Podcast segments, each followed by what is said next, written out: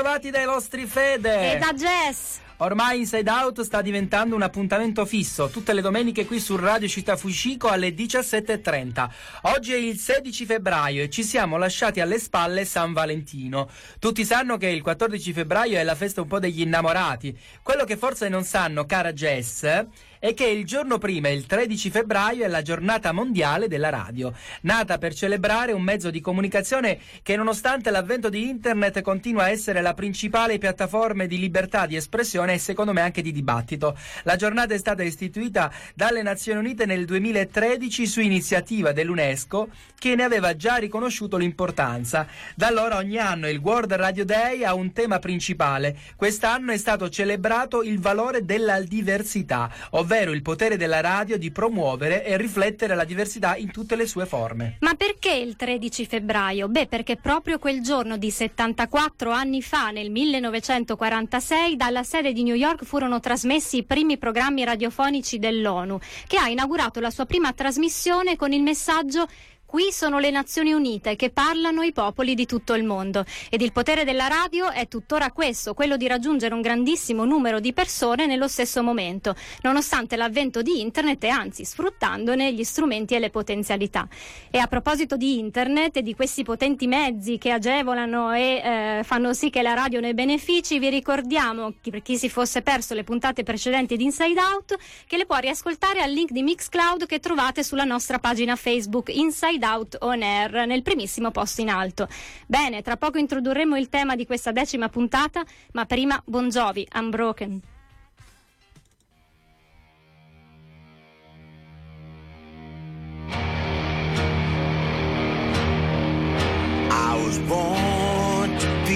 Service. Can't just felt like home. I had honor, I found purpose. Sir, yes, sir, that's what I know. They sent us to a place I never heard of weeks before. When you're 19, it ain't hard to sleep in the desert on God's floor. Close your eyes, stop counting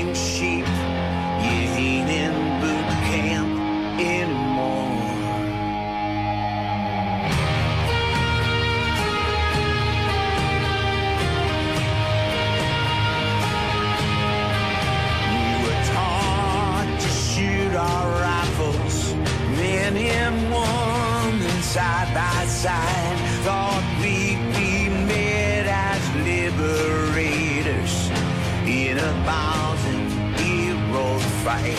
I got this painful ringing in my ear from an ID last night, but no lead line Humvee war machine could save my sergeant's life three more soldiers, six civilians need these words to come out right.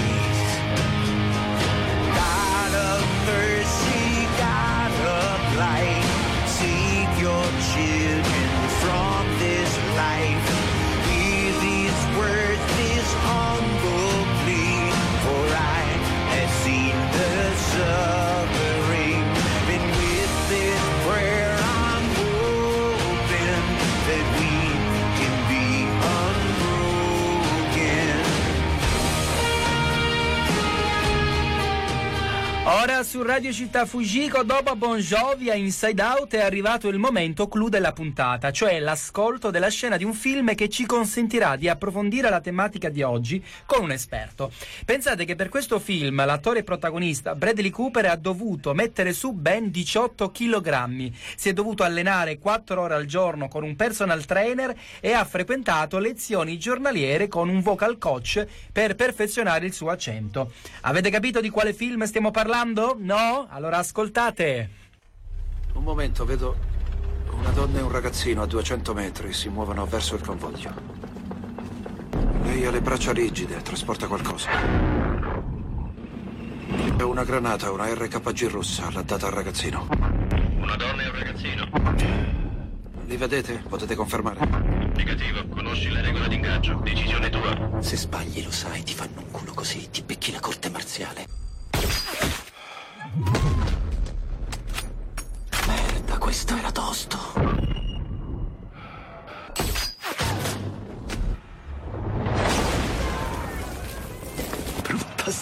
Stronza maledetta. In piedi! Avanzare! Controllare i corpi! Bel colpo, Texano, ottima decisione. Grande occhio, soldato. Porca troia, senti. Non mi toccare, capito? Mi scusi, signore. Lei è capo Chris Kyle. Sì, signore. Mi chiamo Mez. Eh, ero a Fallujah, lei mi ha salvato. Ah, sì? Sì, signore. Eravamo bloccati in una casa, lei è entrato col primo marine e mi ha portato fuori.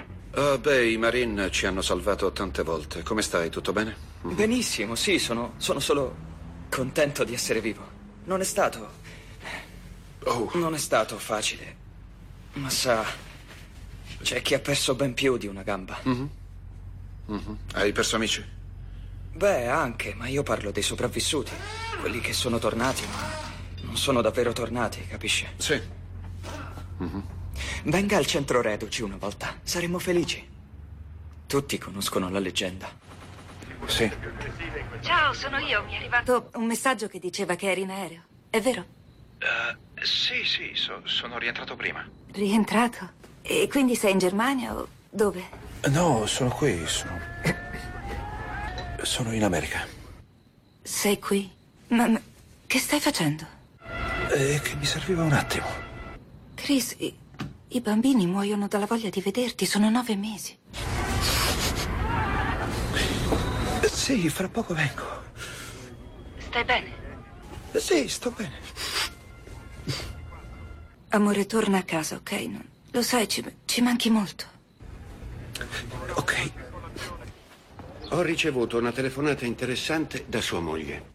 Mi ha detto del barbecue. Sì, è stato spiacevole, sì.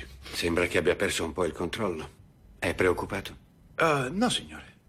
Non la preoccupa questo episodio o cosa può succedere? No, signore, no, non mi preoccupa. Voglio farle una domanda, Chris. Quanto tempo ha passato al fronte? Ah, ho fatto quattro turni, quindi... Sono quanti? Mille giorni? Sì, più o meno. Sarebbe sorpreso se le dicessi che la Marina le attribuisce più di 160 uccisioni. Pensa mai di aver visto cose laggiù o, o fatto cose che adesso rimpiange? Ah, io non sono fatto così. In che senso? Proteggevo i miei compagni, loro ammazzavano i nostri e io sono pronto a incontrare il creatore e a rispondere di ogni singolo sparo. La cosa che mi tormenta sono quelli che non ho salvato. Sono perfettamente in condizione di combattere lì, ma sono qui, ho mollato. Vorrebbe aver salvato più soldati? Sì, signore. Si faccia un giro in qualunque reparto dell'ospedale. Siamo pieni di soldati da salvare. Ci facciamo un giro? Certo.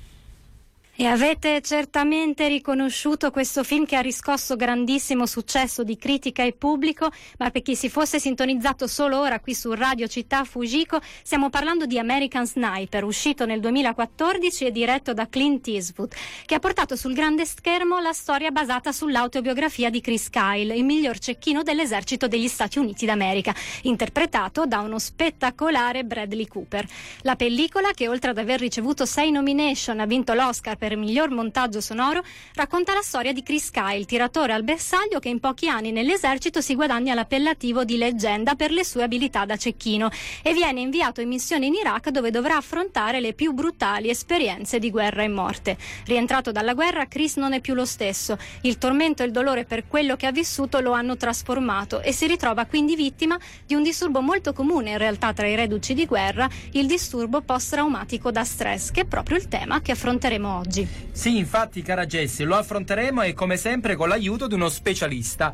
In questo caso uno specialista che abbiamo avuto il piacere di intervistare proprio ieri qui in studio, la dottoressa Raffaella Scorsoni, medico chirurgo e specialista in psicoterapia, che come ascolterete tra un attimo ci ha aiutato a capire e conoscere meglio il disturbo post-traumatico da stress. Buon ascolto! Dottoressa, nell'estratto di film che abbiamo ascoltato, a un certo punto Chris, tornato da una missione, incontra un soldato che lo riconosce e lo ringrazia per avergli salvato la vita a Fallujah. Il ragazzo ha perso una gamba, ma dice a Chris che c'è chi ha perso molto di più, intendendo i sopravvissuti, quelli che lui dice sono tornati ma non sono davvero tornati. Ecco, cosa intende il ragazzo? Cosa può succedere a una persona che vive la guerra in prima linea, magari per un lungo periodo, proprio come Chris, quando poi torna a casa? Beh, sicuramente quello della guerra è un'esperienza molto forte, molto dura, eh, che ci pone davanti a realtà e scenari che non appartengono proprio mm, alla nostra quotidianità, ma che sono così tanto impattanti da renderne difficile l'uscita una volta rientrati a casa. Alcuni soldati, infatti, come mh, mm, ha detto diciamo, il coprotagonista, sono tornati ma non sono tornati davvero e in particolare questo tipo di disturbo del quale stiamo parlando, quindi il disturbo post-traumatico da stress, è caratterizzato dall'esposizione della persona a una minaccia di morte o a una morte reale eh, a una grave lesione oppure, anche se però non è questo ovviamente il caso, eh, sono sottoposti a violenza sessuale. Nel film Chris, in una delle sue prime missioni in Iraq, è costretto a sparare a un ragazzino che ha in mano una granata e a sua madre nemici quindi. Ci troviamo chiaramente in un ambiente di guerra, dove orrore e morte sono all'ordine del giorno. Al di fuori della guerra, quali possono essere le situazioni, gli eventi che causano questo tipo di disturbo, dottoressa? Ma mm, dunque, chi sviluppa questo tipo di disturbo può aver fatto un'esperienza diretta dell'evento traumatico, quindi viverlo in prima persona, averlo vissuto in prima persona, oppure può aver assistito come spettatore, ad esempio le vittime di violenze domestiche, quindi in cui i minori, ad esempio si trovano a, a vedere scene di violenza, oppure possono essere venuti a conoscenza di un evento traumatico accaduto a un familiare oppure ad un amico stretto, un amico intimo oppure mm, eh, in ultimo diciamo possono essere quelle persone che sono esposti ripetutamente agli atti crudi di un evento. Adesso mi viene in mente ad esempio ehm, i primi soccorritori ecco, che raccolgono eh, resti umani come i vigili del fuoco, i volontari, oppure agenti di polizia che vengono esposti a dettagli purtroppo di abusi sui minori. Queste sono le categorie che mi vengono in mente. Certo. Per i familiari e gli amici di un reduce di guerra abbiamo visto nel film che non è sempre facile star vicino al proprio caro. Eh, nel film, ad esempio, una volta conclusa la missione, Chris non torna subito a casa una volta in America, ma sente il bisogno di restare da solo prima di rivedere la famiglia e in seguito anche delle reazioni violente incontrollate. Ecco, quali sono i comportamenti tipici di una persona che soffre di disturbo post-traumatico da stress e quali consigli si sente di dare alle persone che gli stanno accanto? Allora, dunque, per quanto riguarda i comportamenti tipici, queste persone possono manifestare dei sintomi che si chiamano intrusivi. Cosa vuol dire intrusivi? Vuol dire che sono dei sintomi ricorrenti e involontari che ci riportano al ricordo spiacevole di quell'evento. Possono inoltre soffrire di incubi notturni, di sensi di colpa e di vergogna, e questo è il caso ad esempio del protagonista che si sente in colpa per non aver potuto salvare tutti, oppure diciamo eh, possono presentare forte angoscia e in ultimo ultimo reazioni dissociative. Sono i famosi flashback in cui il soggetto eh, sente e agisce come se l'evento traumatico si stesse ripresentando nel qui e ora. Tendono inoltre ad avere ad evitare anche, quindi ad avere un atteggiamento di evitamento rispetto alle persone, ai luoghi, eh, alle situazioni che possono riattivare quel ricordo spiacevole. Questi si chiamano eventi trigger. Eh, un altro aspetto rilevante è la cattiva gestione della rabbia e gli accessi di collera. I comportamenti possono essere ovviamente autodistruttivi ehm, e le risposte possono essere eh, diciamo sproporzionate all'evento. Quindi quando abbiamo una risposta sproporzionata all'evento, molto probabilmente è perché questo evento è un evento trigger, quindi eh, che riattiva un ricordo pregresso che non è stato precedentemente e adeguatamente eh, superato. Per quanto riguarda la seconda parte della domanda, che cosa possono fare le persone che stanno accanto, quindi i caregiver in questo caso? Allora, la prima cosa è non essere insistenti ponendo tante domande, eh, perché spesso si ha un'enorme difficoltà a parlare di questo evento traumatico. Basta restare nelle vicinanze, basta dare il proprio supporto, far sentire mm, questa persona che è in un momento di difficoltà al sicuro e cercare eh, di non sentirsi offesi se la persona può apparire distaccata. Quello che consiglio è quindi di creare una routine, di comunicare a queste persone, di credere nel loro recupero, di fare progetti e di incoraggiarli anche a chiedere aiuto se i sintomi però dovessero persistere, eh, rendendosi disponibili comunque anche ad accompagnarli, ecco, non lasciandoli da soli anche nell'affrontare un eventuale percorso per la risoluzione.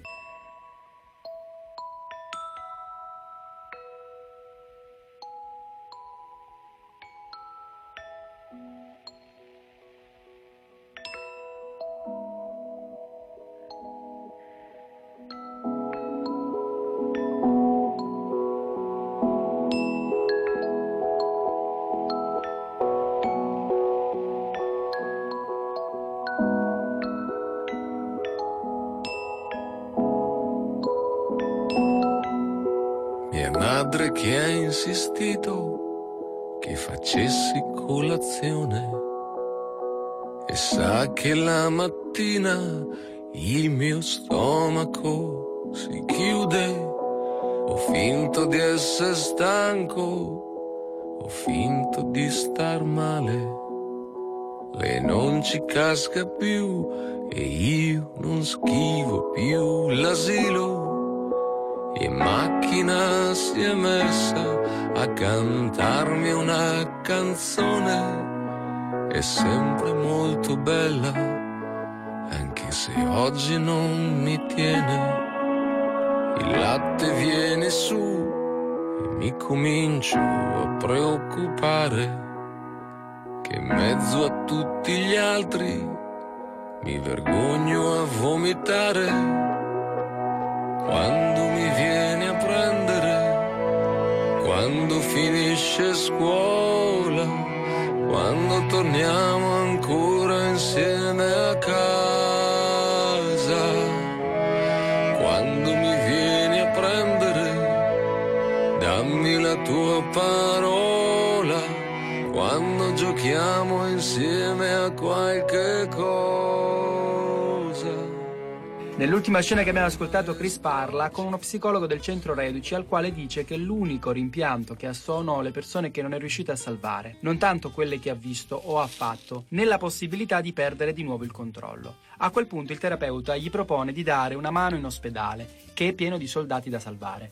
Dottoressa, a suo avviso, qual è l'approccio terapeutico più corretto per una persona che soffre di questo disturbo? Ma allora, l'approccio più efficace, in base sia alla mia esperienza che alle linee guida, è quello delle MDR. Eh, questa è una tecnica di rimozione del trauma che tramite i movimenti oculari o tapping riesce a desensibilizzare e a far rielaborare l'evento, facendo in modo che i pazienti riescano a percepire come un ricordo lontano questo trauma, non più di disturbante oppure pregnante da un punto di vista emotivo. L'elaborazione dell'esperienza traumatica infatti permette al paziente, attraverso la ristrutturazione cognitiva, di cambiare prospettiva, incorporando le emozioni adeguate alla situazione, oltre a eliminare ovviamente le reazioni fisiologiche. Infatti, sempre nel film, a un certo punto, eh, diciamo, provano la pressione a Chris, come mai?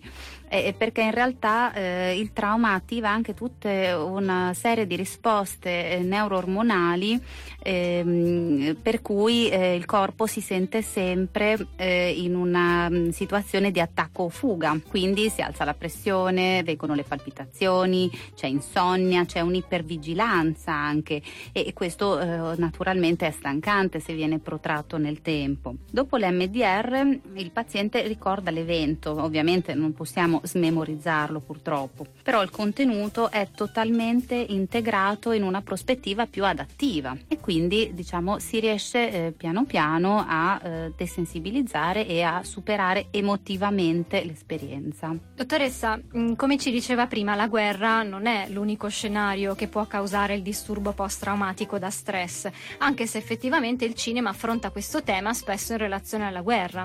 Ma le viene in mente qualche altro film di genere diverso dove questo disturbo è rappresentato in modo chiaro? Ma sì, diciamo che la cinematografia eh, spazia molto nei film di guerra, eh, includendo poi anche personaggi femminili. Eh, tuttavia, come dire, se possiamo esplorare ad esempio la tematica delle violenze sessuali e in questa esposizione ripetuta al trauma mi viene in mente il film tratto dall'omonimo romanzo La bestia nel cuore, che è un film apparentemente, insomma, diciamo abbastanza recente, ecco, del 2005 e questo film ben esemplifica le conseguenze a lungo termine degli abusi infantili subiti. Eh, in realtà ci sono appunto due protagonisti che sono due fratelli vittime eh, di abusi da parte del padre. Eh, quando è che nasce questo disagio nella protagonista? Eh, nasce quando eh, si accorge di aspettare un bambino, quindi di essere incinta e l'evento trigger, quindi l'evento attivante, anzi direi riattivante in questo caso i ricordi, è quello ehm, dell'incubo, cioè questa ragazza fa un brutto sogno eh, che poi si rivelerà essere diciamo un ricordo, un ricordo traumatico che non era stato eh, integrato e né superato. Eh, viene esplorata quindi diciamo in, questo, in, questa pellicola la sofferenza della protagonista che soffre mh, evidentemente di un'inibizione affettiva e anche di una deflessione dell'umore. Riemerge il passato, eh, si apre una finestra temporale sul suo inconscio e grazie al racconto del fratello eh, che per primo appunto era stato abusato eh, riesce in qualche maniera a verbalizzare anche il suo dolore. Eh, anche il fratello ha avuto ovviamente degli effetti eh, dovuti a, a, questa brutta e protratta soprattutto esperienza che nel particolare era che non riusciva a toccare i suoi di figli. Eh, anche quello appunto è stato l'evento trigger. Poi va bene, la presenza degli affetti attuali riesce in qualche maniera ehm, a lenire il ricordo dei traumi subiti e riesce insomma finalmente a portare un pochino di serenità. Grazie mille alla dottoressa per averci concesso il suo tempo e la sua esperienza su questo tema. Oggi la dottoressa Raffaella Scorsoni non è con noi fisicamente perché ieri ci ha confessato a microfoni spenti che si trova a festeggiare il compleanno di sua nonna Filomena, che oggi compie 91 anni. Auguroni anche da parte nostra, da parte di Inside Out. Auguri, auguri alla nonna della dottoressa. E cogliamo l'occasione per ringraziare tutti quegli specialisti che sono stati con noi finora e che mettono a disposizione le loro competenze e il loro tempo aiutandoci ad affrontare temi talvolta anche molto complessi come quello di oggi, cosa devo dire non facile nel poco tempo che abbiamo a disposizione. Can't see nothing coming up behind. Make my way through this darkness. I can't feel nothing but this chain that binds me. Lost track of how far I've gone. Far I've gone, how high I've climbed. On my back's a 60 pound stone. On the shoulder, half mile of line. Come on up for the rising. Come on up, lay your hands in mine. Come on up for the rising. Come on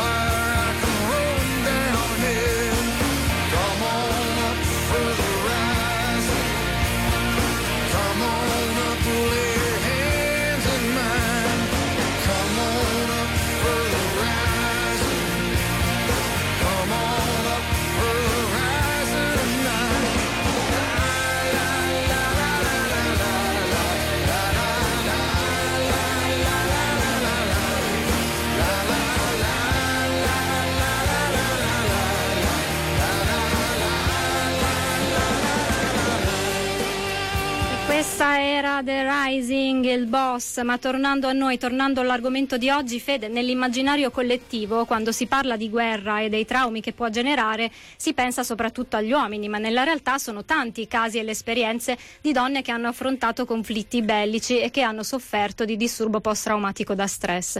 Su questo tema è stato scritto un bellissimo romanzo dal titolo Limbo, in cui l'autrice Melania Mazzucco racconta le vicende ispirate alle storie del contingente italiano in Afghanistan di Manuela Manuela, una donna soldato ferita gravemente in un attentato in Afghanistan dove ha perso gli uomini del plotone che comandava.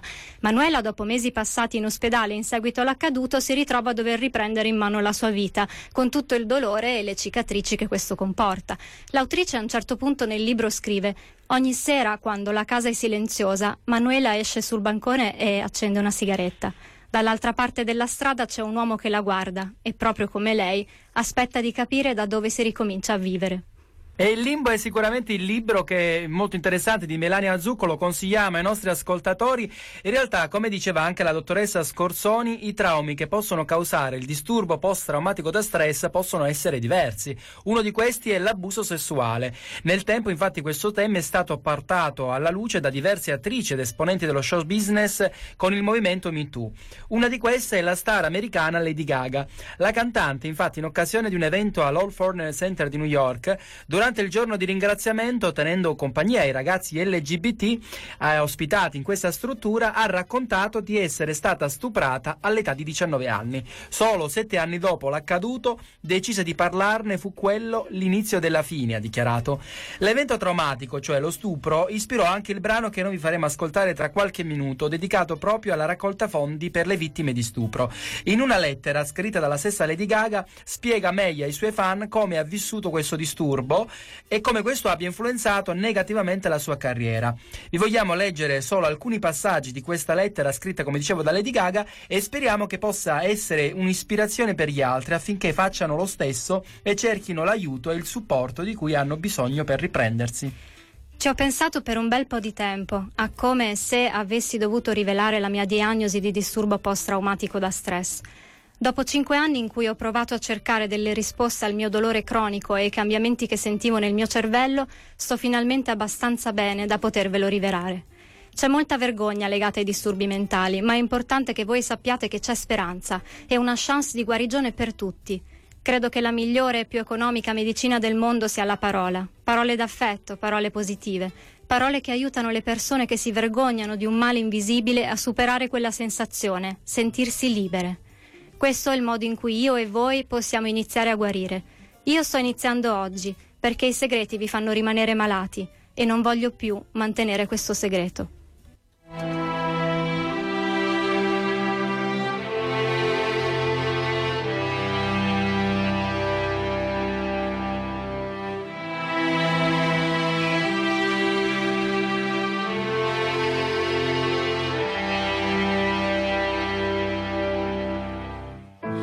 Tell me it gets better, it gets better in time. You say to pull myself together, pull it together, you'll be fine.